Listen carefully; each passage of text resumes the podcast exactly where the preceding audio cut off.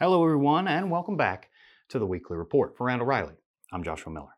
If you like our videos, don't forget to like, share, and subscribe so you never miss new driver recruiting content. We got a lot to get to today, including a bonus segment with Michigan State University Associate Professor of Supply Chain Management, Jason Miller, where he goes a little into what he's seeing in regard to inflation. It's really great information, and I think you'll find it really interesting, so stick around. But first, the report. This week, in job board searches and clicks. All red all the way around. Searches were down 13% week over week, 10% month over month, and 35% year over year.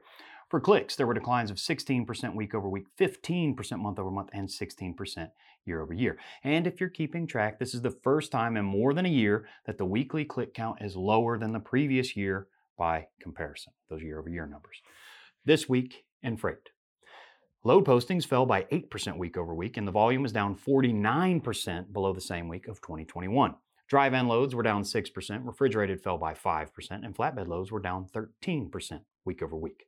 Truck availability increased week over week as the load to truck ratio fell to its lowest level since May of 2020. For spot rates, the overall totals were unchanged week over week. Dry van rates were also flat, but refrigerated fell by 4 cents and flatbed increased by 1 cent per mile week over week. Now, the story of the week. Proactive communication could be the key in helping your fleet avoid high turnover rates. According to Workhound CEO and co founder Max Farrell, I think I'm pronouncing that right, it's poor communication that leads to excess turnover and to fleets struggling with retention rates. For instance, while P while pay, while pay is a chief reason many drivers are searching for a new job, many times it comes down to confusion about pay rather than the actual pay rate itself. One way to combat miscommunications like this is to allow for anonymous driver feedback so that drivers have their opinions voiced and their concerns addressed. And don't wait for exit interviews when it's already too late to address a problem. We're talking about real time check ins with drivers before it gets to that point. Now, if you'd like to hear even more of Max's takeaways on turnover issues, you can find more details in the downloadable PDF made available, made available, and I'll include a link to the full story covering several more issues he discussed over on the CCJ website. That's it for our story of the week, but as I mentioned in the open, this week we do have a bonus treat for you.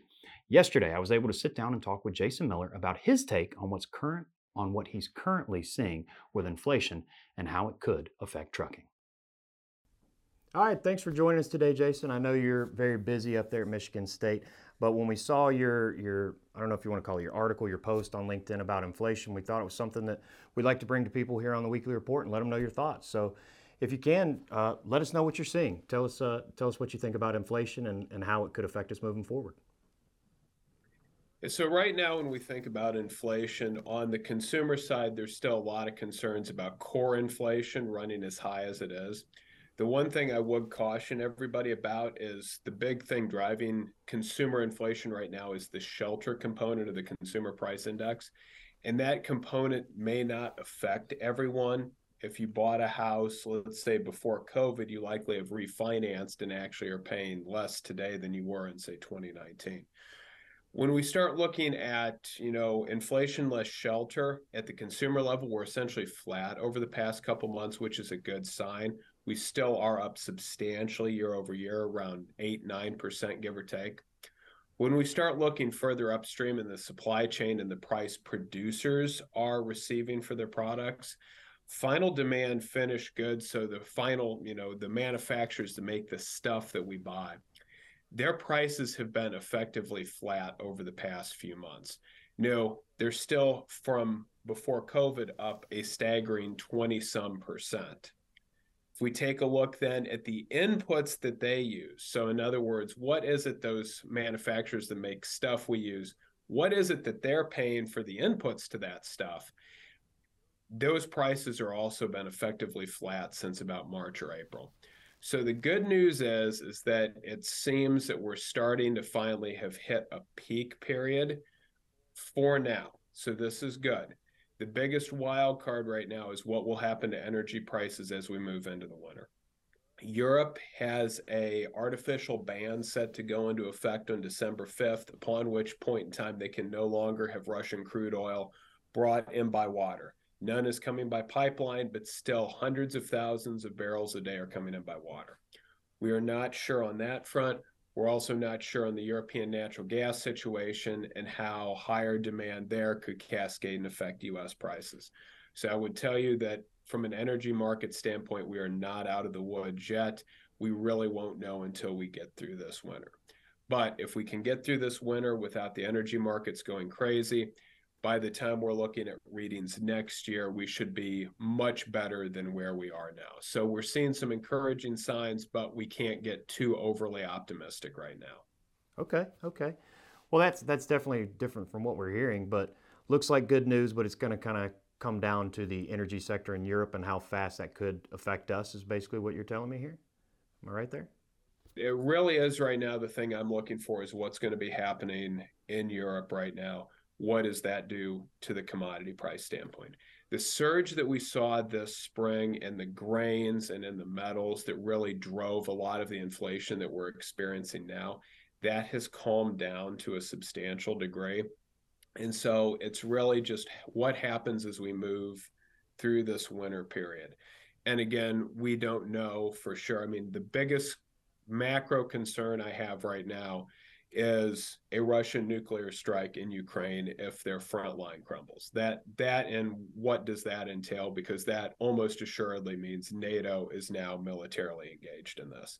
And what does that do not only from a loss of life standpoint and military engagement standpoint, but also what does that do to global markets, um, especially again on the energy side? Because I think at that point you're looking at two hundred dollar a barrel oil type of situation. And even though the US now is in a much better position when energy prices go high, it actually spurs a lot of activity for more hydraulic fracturing, as an example.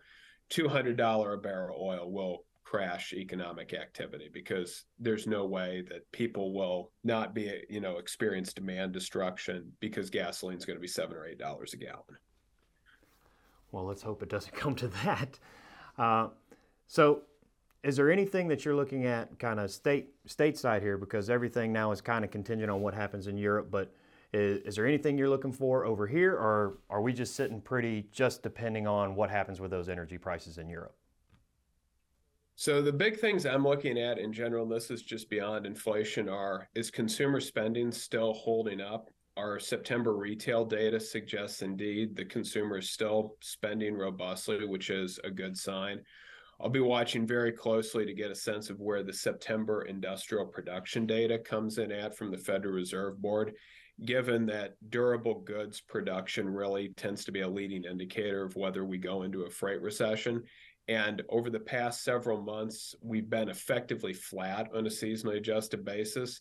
So it's starting to be the question do we stay flat or do we start to, for example, dip down? And if that's the case, I would start being more worried we do have a wild card on that side next year in terms of broader infrastructure projects that will be going thanks to federal funding. And so we're still not quite sure yet what that is going to look like as we move into next year and what impact that'll have on the freight markets. Okay. Well, well, Jason, I thank you for your input and your expertise is always greatly appreciated. We also really look forward to all of your monthly economist reports you provide for us, and we thank you for taking the time for joining us today. Uh, thank you for having me on. Right. Right. And that's our report for today. Thanks so much for joining us. Just a reminder, you can download that PDF with all of the report stuff in it. It's down in the description on YouTube or in the main body of the page on our Randall Reilly site. I'll also leave links to the full story from, uh, from CCJ covering the turnover rates from Workhound and the isolated video of my talk with Jason Miller, so if you want to review that. And I'll also put in the link to his LinkedIn post, which spurred the conversation. Jason posts a lot of great stuff over there, so if you haven't read any of his work he shares with us before or you were unaware of him until now, hey, he'd be a great person to follow over on LinkedIn. We'll see you next week when we take another look back to help you move forward. Until then, have a great week, everybody.